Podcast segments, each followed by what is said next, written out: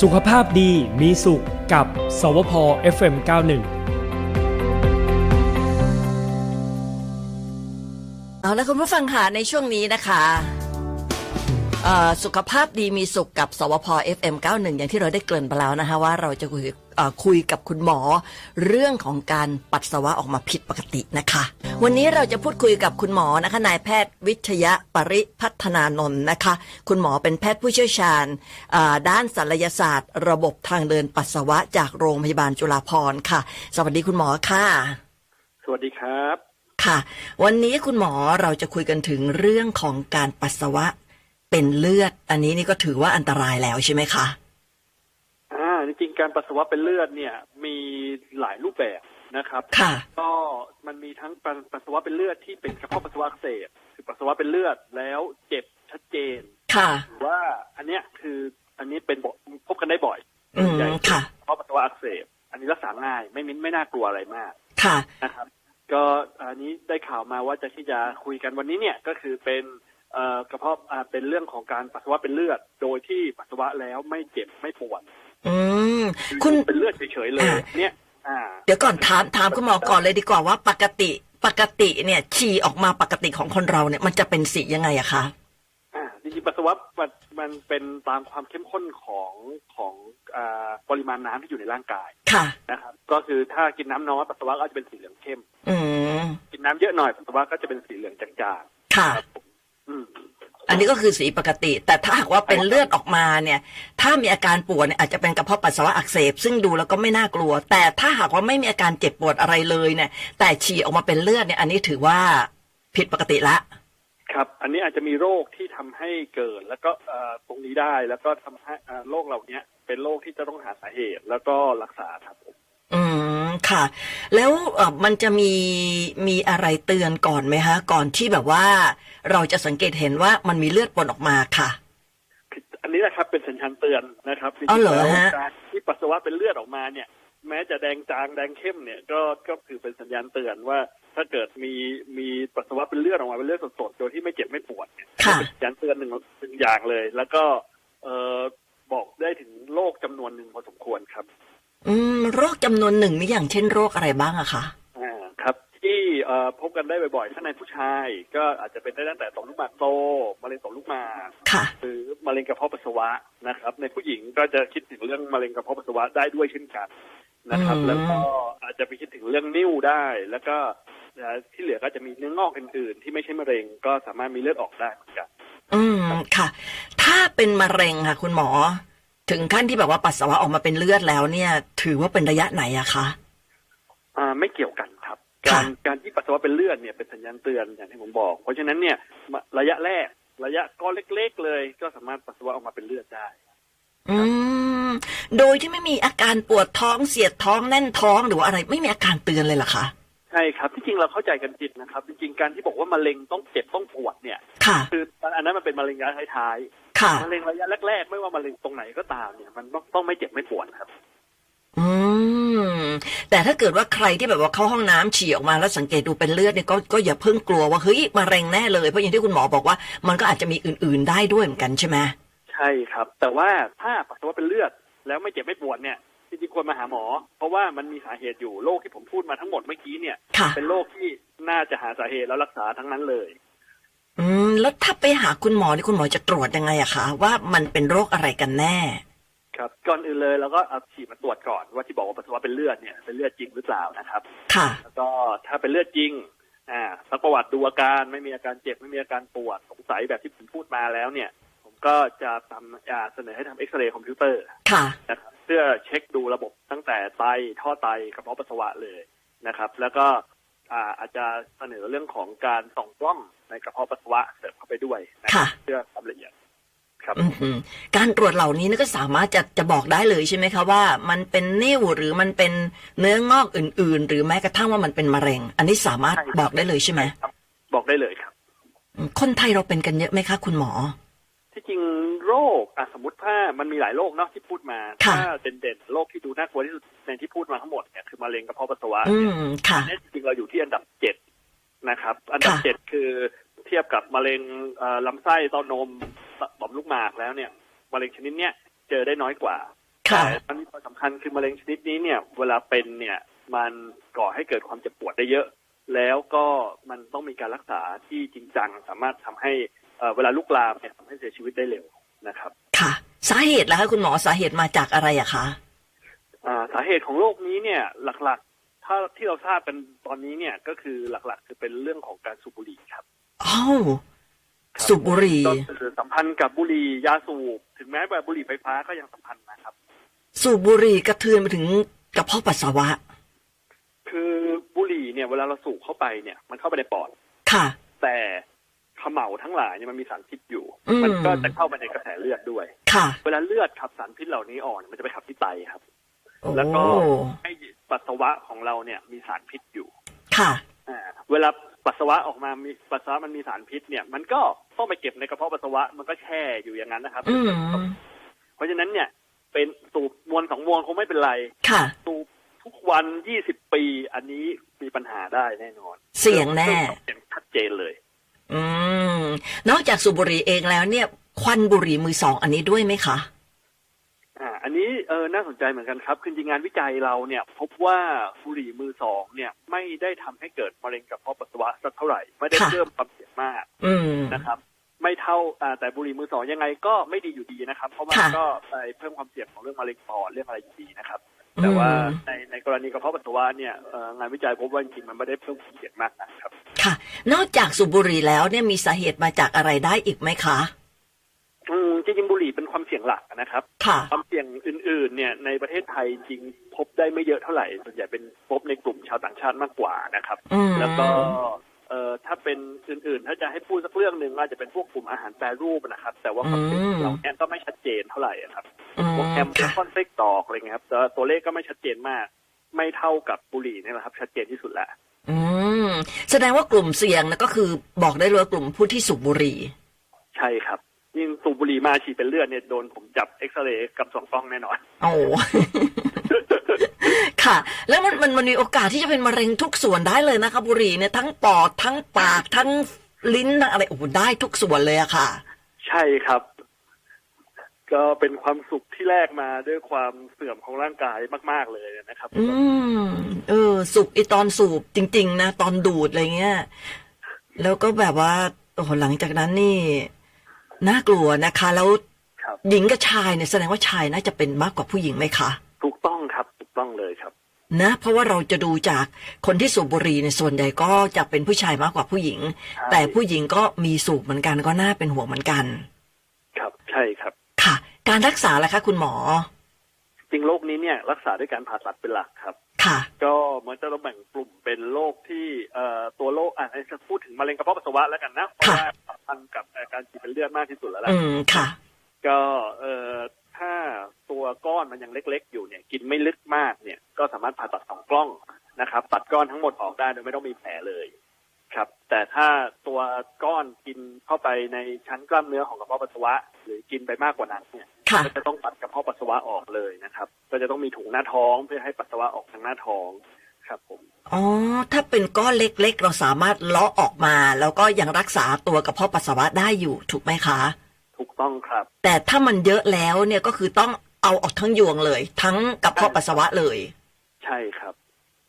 แล้วถ้าเกิดมันลุกลามไปส่วนอื่น ๆ ด้วยอันนี้นี่ยิ่งน่ากลัวใหญ่เลยใช่ไหมคะ ใช่ครับ จริง ๆ แล้วแพทย์สัญญาแพทย์เนี่ยพยายามจะถ้าเจอโรคนี้เนี่ยก็จะพยายามตัดยังไงก็จะพยายามตัดให้ได้ เพ ค่ะ ราะว่าการเก็บกระเพาะปัสสาวะโดยที่มีโรคระยะลุกลามไว้เนี่ยคนไข้ค่อนข้างทรมานครับ ก็เอ่อจะพยายามตัดถึงแม้ว่ามันจะลุกลามไปอวัยวะข้างเคียงถ้ายังพอตัดได้ก็จะ ค่ะ จะตัดให้แต่ถ้าไม่ได้จริง ๆ ก็ยังมีการให้ยาคีโมอยู่จำนวนหนึ่งที่ใช้ได้นะครับ ค่ะ อืมจริงๆตอนตอนการผ่าตัดเนี่ยในโรคที่ค่อนข้างลุกลามแล้วเนี่ยเราจะให้คีโมเทอราปีก่อนที่จะผ่าตัดด้วย เพื่อให้ก้อนเล็กลงแล้วค่อยมาผ่าตัด อืม อย่างที่คุณหมอบอกว่าเวลาฉี่ออกมาเป็นเลือดนี่เราก็ไม่สามารถบอกได้ด้วยสิคะว่ามันมันถึงระยะไหน นอกจากว่าต้องมีการตรวจอย่างชัดเจนถึงจะได้รู้ว่ามันระยะไหนถูกไหมคะ ใช่ครับใช่ครับ คุณหมอแต่คุณหมอบอกว่าถ้าเป็นมะเร็งเนี่ยมันจะไม่เจ็บไม่ปวด แต่คุณหมอก็ยังบอกว่า มันเจ็บ ครับ คือคือผมหมายถึงว่า ถ้ามะเร็งก้อนเล็ก ๆ ระยะแรก ๆ เนี่ยจริง ค่ะ ๆมันไม่เจ็บไม่ปวดเลยครับ อืม แต่ว่าพอมันลุกลามไปอวัยวะข้างเคียง เช่นมันกินไปในลำไส้มันกินไปในช่องท้องแล้วเนี่ย หรือมีการลุกลามไปที่ต่อมน้ำเหลืองก้อนใหญ่ๆเนี่ย ค่ะ ก็มีความมันก็เป็นความเจ็บปวดตามอวัยวะที่มันกินเข้าไปนะครับ อ๋อ กินไปที่กระดูกก็ปวดกระดูกกินไปที่เส้นประสาทเนี่ยปวดเส้นประสาทอะไรอย่างเงี้ยครับ อ๋อ แต่ถ้าเริ่มเป็นเล็ก ๆ นี่มันจะไม่มีอาการเจ็บปวด ใช่ครับใช่ โอ้เพราะฉะนั้นมันน่ากลัวนะ เพราะแบบว่ากว่าเราจะรู้เนี่ยบางทีมันก็โอ้โหไปเยอะแล้วอะไรเงี้ย อืมจริงๆอย่างประสบการณ์หลายครั้งเนี่ยเอ่อปัสสาวะเป็นเลือดครั้งแรกอาจจะแต่อย่าอย่าลืมนะครับกับปัสสาวะเป็นเลือดที่ผม ค่ะ เนี่ยต้องไม่เจ็บไม่ปวดนะ อืมอืม อ่า อื ปัส ม สาวะเป็นเลือดแล้วเจ็บเนี่ยมันเป็นเรื่องของการอักเสบไม่มีอะไร ค่ะ นะครับปัสสาวะเป็นเลือดหลายครั้งเนี่ยคนไข้มาปัสสาวะเป็นเลือดครั้งเดียวเนี่ยเราส่องเราเอ่อทำซีทีสแกนเราส่องกล้องเราเจอก้อนเล็ก ๆ หลายครั้งเหมือนกันนะครับ อืม ก็แปลว่าแล้วเนี่ยมีซึกมีปุ๊บก็มาได้เลยอย่าไปรีรอครับ ค่ะไอ้ก้อนเล็กๆอย่างที่คุณหมอบอกเนี่ย คือเราก็จะต้องเอาก้อนตรงนั้นไปตรวจด้วยใช่ไหมคะว่า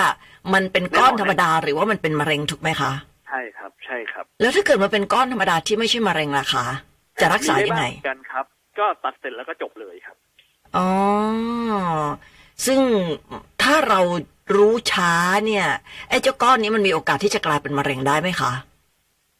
เอ่อในลักษณะของก้อนในกระเพาะปัสสาวะอื่น ๆ ที่ทำให้ปัสสาวะเป็นเลือดเนี่ยเออมันมีหลายชนิดนะครับ ค่ะ จะมีบางชนิดบ้างที่ถ้าทิ้งไว้แล้วกลายเป็นมะเร็งได้นะครับ แล้วก็แต่ว่าหลายหลายหลายชนิดก็เป็นเป็นก้อนเนื้อได้ตัวของมันเอง ตัดเสร็จก็ก็หยุดกระจบอะไรอย่างเงี้ยครับ อืม แล้วถ้าสมมติว่ามันเป็นก้อนแบบว่าไม่ใหญ่มากเนี่ยเราสามารถที่จะเอ่อเลาะออกโดยที่ยังเก็บกระเพาะปัสสาวะไว้ได้เนี่ย มันหลังจากที่เราตัดแล้วเนี่ยมันมีโอกาสที่จะเกิดขึ้นซ้ำได้ไหมคะ อ่าครับสามารถเกิดได้ครับ ก็อันนี้ในพูดถึงกรณีถ้ามันเป็นมะเร็งอะเนาะ ค่ะ ถ้ามันเป็นมะเร็งด้วยความคำว่ามะเร็งเนี่ย เรารักษารอบแรกก็ไม่ได้ว่าจบเสมอไปนะครับ อืม แพทย์ก็จะต้องทำหน้าที่ติดตามดู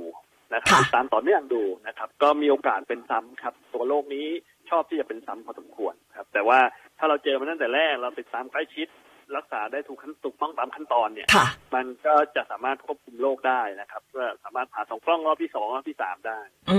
ม ค่ะ ยามีอะไรมาช่วยที่ลดการเป็นซ้ำได้เช่นเดียวกัน ค่ะ การที่เป็นเยอะแล้วเราตัดทั้งกระเพาะทิ้งเนี่ย มันมันมีที่แบบว่าเอ่อตัดแค่ครึ่งเดียวหรือว่าถ้าตัดเนี่ยก็ต้องทั้งหมดเลยไหมคะ มีครับจริงๆมีการผ่าตัดหลายรูปแบบเหมือนกันนะครับ มีตั้งแต่ตัดแค่กระเพาะบางส่วน ตัดกระเพาะออกทั้งหมด ตัดกระเพาะออกทั้งหมดแล้วตัดสร้างลำไส้เป็นกระเพาะปัสสาวะเทียมอยู่ภายในเลยก็มีหรือตัดออกทั้งหมดแล้วยกเป็นถุงหน้าท้องขึ้นก็มี ค่ะ อันเนี้ยใครเลือกไม่ได้ อันนี้ ค่ะ ต้องให้แพทย์เลือกครับ เนื่องจากมันขึ้นอยู่กับระยะ ขึ้นอยู่กับตำแหน่งของก้อนขึ้นอยู่กับ อื ขนาดของก้อน ม จะบอกว่าคุณหมอขาขอตัดครึ่งเดียวได้ไหมคะ ไม่ได้นะต้องให้คุณหมอวินิจฉัย ใช่ต้องให้ผมเลือกใช่ เออ ครับ ต้องให้ ต้องให้คุณหมอเลือก แต่ถ้าเกิดว่าตัดออกไปทั้งทั้งกระเพาะปัสสาวะแล้วเนี่ยก็คือ ก็คือต้องฉีดทางหน้าท้อง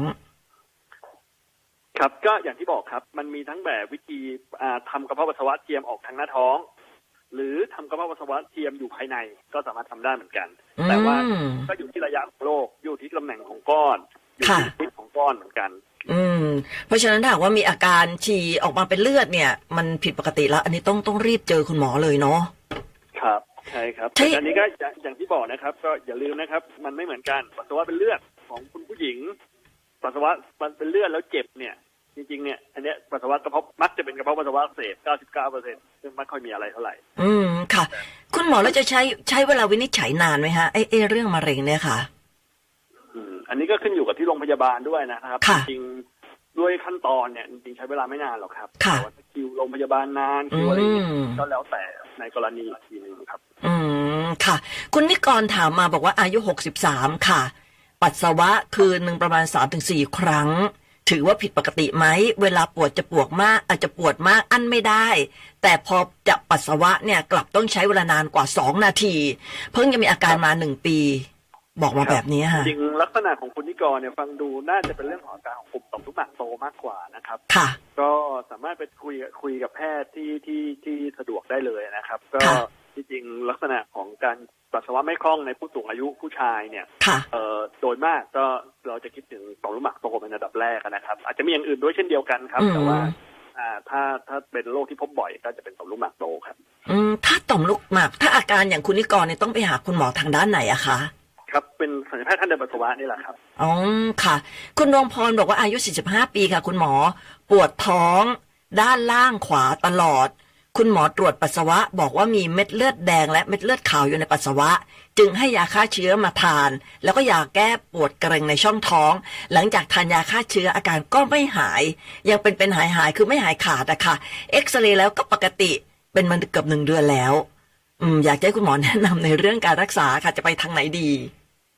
จริงๆ แล้วก็เอออาจจะต้องหาสาเหตุเพิ่มเติมนะครับ ในกรณีที่มีมีหลักฐานของการติดเชื้อ ให้ยาฆ่าเชื้อไม่หายหนึ่งดื้อยาหรือเปล่า ค่ะ หรือมีสาเหตุอื่น ๆ ที่ทำให้ติดเชื้อซ้ำซ้อนหรือเปล่านะครับ ก็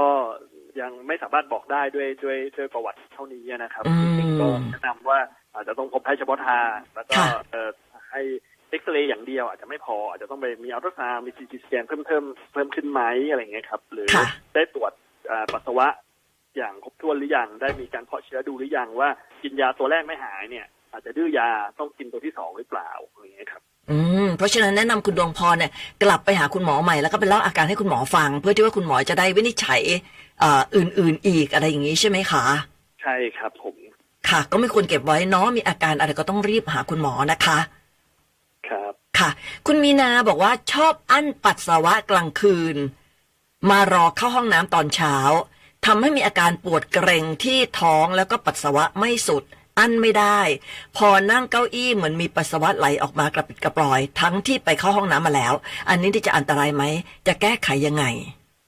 ครับจริงๆ ตัวโรคนี้น่าอ่าอันนี้ไม่ทราบไม่ทราบอายุของของผู้ทาน ไม่ได้บอกไว้ค่ะ แต่ว่า แต่ว่าก็จริงๆถ้าแนะนำเนี่ยหนึ่งคือเวลากระเพาะปัสสาวะคนเราเนี่ย มันมีความจุอยู่ที่ประมาณสี่อ่าสามร้อยถึงสี่ร้อย ค่ะ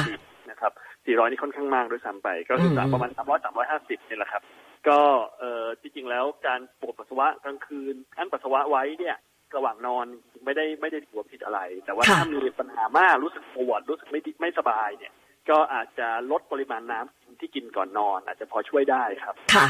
ก็แทนที่จะกินน้ำเป็นแก้วๆก่อนนอน กินเยอะๆก็จะไปกินกลางวันเยอะๆแทนก่อนหลังมื้อเย็นจนถึงก่อนนอนแล้วกินน้อยลงหน่อย ก็อาจจะลดปริมาณน้ำที่ร่างกายผลิตในช่วงก่อนนอนได้นะครับ อืมค่ะ ก็อันนี่ก็แก้ไปได้ส่วนหนึ่งแล้ว ส่วนอาการกั้นไม่อยู่กั้นไม่ได้เนี่ย ก็เอ่ออาจจะอาจจะต้องลองดูว่าลดปริมาณน้ำแล้ว ยังมีปัญหาอยู่หรือเปล่า ค่ะ ถ้ายังมีปัญหาอยู่อาจจะมีปัญหาเรื่องของกล้ามเนื้ออุ้งเชิงกรานของกล้ามเนื้อการกั้นปัสสาวะ ในผู้หญิงเนี่ยสามารถเกิดได้ก็ อืม อาจจะต้องปรึกษาแพทย์ดูนะครับ อืมค่ะ แต่ที่คุณมีนาบอกมาเนี่ยบอกว่า ชอบอั้นปัสสาวะกลางคืน มารอเข้าตอนเช้า การอั้น ครับ ปัสสาวะก็ไม่ดีอยู่แล้วใช่ไหมคะ คือที่จริงแล้วเนี่ยการกลั้นปัสสาวะเนี่ยมันเอ่อถ้าการกลั้นปัสสาวะอย่างเหมาะสมเนี่ยไม่ได้ ค่ะ มีปัญหาอะไรนะครับถามว่าจริงๆในคนเราทุกคนเนี่ยสมควรจะต้องตื่นกลางดึกมาฉี่กลางคืนไหมจริงๆก็ไม่ได้จำเป็นขนาดนั้นนะครับ ค่ะ ก็อย่างที่พอผมพอเขาบอกว่าชอบอั้นปัสสาวะกลางคืน ผมก็เลยแนะนำว่ากินน้ำปัสกินน้ำช่วงก่อนนอนให้น้อยลงหน่อย อื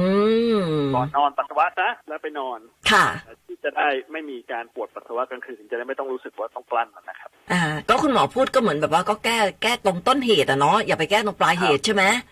ใช่ เอ ครับ อ ง่ายๆแบบนั้นนะคะ คุณดอกรักค่ะบอกว่าเออคุณดอกรักนี่บอกว่าเป็นชายอายุ 55 ปี ไม่มีโรคประจำตัวค่ะ ทานข้าวเสร็จทุกครั้งต้องรีบเข้าห้องน้ำเพื่อ เพื่อขับถ่ายทัน ทานข้าวสามมื้อก็เข้าห้องน้ำสามรอบ ไม่ได้ท้องเสียอ่ะอ่ะอันนี้จะเกี่ยวกับคุณทางด้านคุณหมอไหม ไม่ได้เกี่ยวกับทางด้านท้องเสีย เพื่อถ่ายหนักใช่ไหมฮะ น่าจะมั้งฮะ ไม่ได้ไม่ได้ถามถึงเรื่องฉี่ คือพอทานเสร็จปุ๊บเนี่ยต้องเข้าห้องน้ำทันที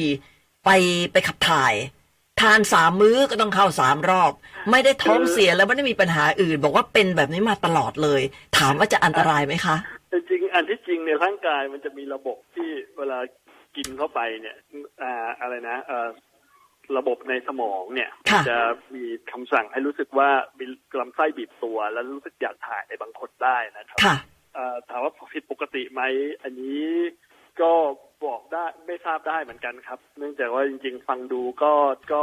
เป็นไปได้ แต่ก็ไม่ได้รู้สึกว่าผิดไม่ไม่แน่ใจว่าผิดปกติมากน้อยแค่ไหนจริงๆถ้า คนถามเนี่ยรู้สึกว่าชีวิตเอ่อเขาเรียกอะไรนะคุณภาพชีวิตเนี่ยไม่ปิดไม่ปกติเลย ค่ะ แฮปปี้กับสิ่งนี้เนี่ย ก็อาจจะต้องปรึกษาแพทย์อะนะครับ ว่าให้ช่วยยังไงได้บ้าง แต่ว่าถ้าเป็นเรื่องถ่ายหนักจริงๆ ก็ไม่แน่ใจเหมือนกันครับ อืม คือเรื่องเรื่องเรื่องอ่าโรคภัยไข้เจ็บเนี่ยจริงๆมันเป็นเรื่องละเอียดอ่อนเนาะคุณหมอ จะให้แบบว่าฟันธงตอบเลยมันมันก็ยากอยู่ แต่ว่าอาจจะแบบเป็นแนวทางอะไรอย่างเงี้ยก็ก็ได้ ครับ ใช่ไหมคะอ่ะคุณหมอมีอะไรจะฝากทิ้งเกี่ยวกับเรื่องของการปัสสาวะเป็นเลือดเอ่ออาจจะทำให้เป็นมะเร็งกระเพาะปัสสาวะได้ไหมคะ ก็วันนี้เรามาคุยกันเรื่องมะเร็งกระเพาะปัสสาวะนะครับ ค่ะ ก็จริงๆอาการแสดงของมันเนี่ยคือการปัสสาวะเป็นเลือดโดยที่ไม่เจ็บไม่ปวด ค่ะ นะครับซึ่งเป็นอาการที่จริงๆไม่ได้พบบ่อย แต่ว่าเวลามันมีเนี่ยเอ่ออยากให้ปวดเอ่ออยากให้คนที่มีอาการเนี่ยรีบมาปรึกษาแพทย์นะครับ เพราะว่าโรคพวกเนี้ยเจอตอนก้อนเล็กๆเนี่ยรักษาง่ายนะครับคนไข้ ค่ะ ก็แฮปปี้ไม่มีแผลต้องผ่าตัดเล็กเป็นผ่าตัดเล็ก ๆ อื แต่ ม พอเจอช้าลงหน่อยเนี่ยมันกลายเป็นผ่าตัดใหญ่โตนะครับต้อง ค่ะ หน้าท้องต้องมีการเปลี่ยนแปลงของชีวิตไปนะครับ อื ก็ ม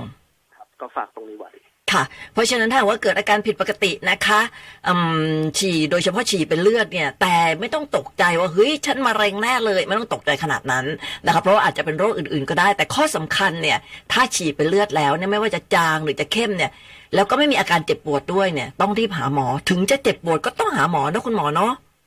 ครับผมอาการเจ็บปวดจริงๆ หลายคนเขาจะรู้ตัวอาการเขาเองบางทีเขาซื้อยากินเองบ้างก็ได้ครับ อ๋อ แต่ ค่ะ แต่แต่ว่าถ้าเป็นบ่อยๆ ซ้ำบ่อยๆเนี่ยผู้หญิงปัสสาวะอ่ามีกระเพาะปัสสาวะอักเสบปีละครั้งอย่าง ค่ะ ถือว่าไม่ได้แปลกอะไร ถ้าอายุน้อยๆ แต่ถ้า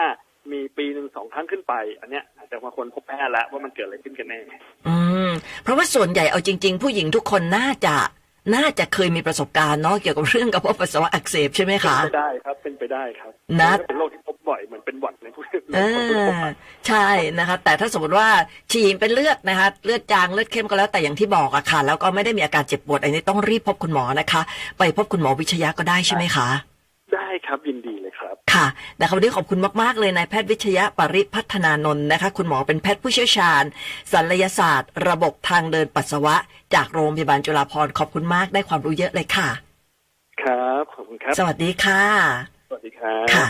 อืม ได้ความรู้เนาะเรื่องปัสสาวะเป็นเลือดก็อย่าได้นิ่งนอนใจนะ คุณผู้ฟังนะคะ ส่วนวันศุกร์หน้าค่ะนะคะ ช่วงของสุขภาพดีมีสุขกับสวพ FM91 นะคะ เราจะคุยกันเรื่องอะไรก็ติดตามได้ใหม่นะคะ สุขภาพดีมีสุขกับสวพ FM91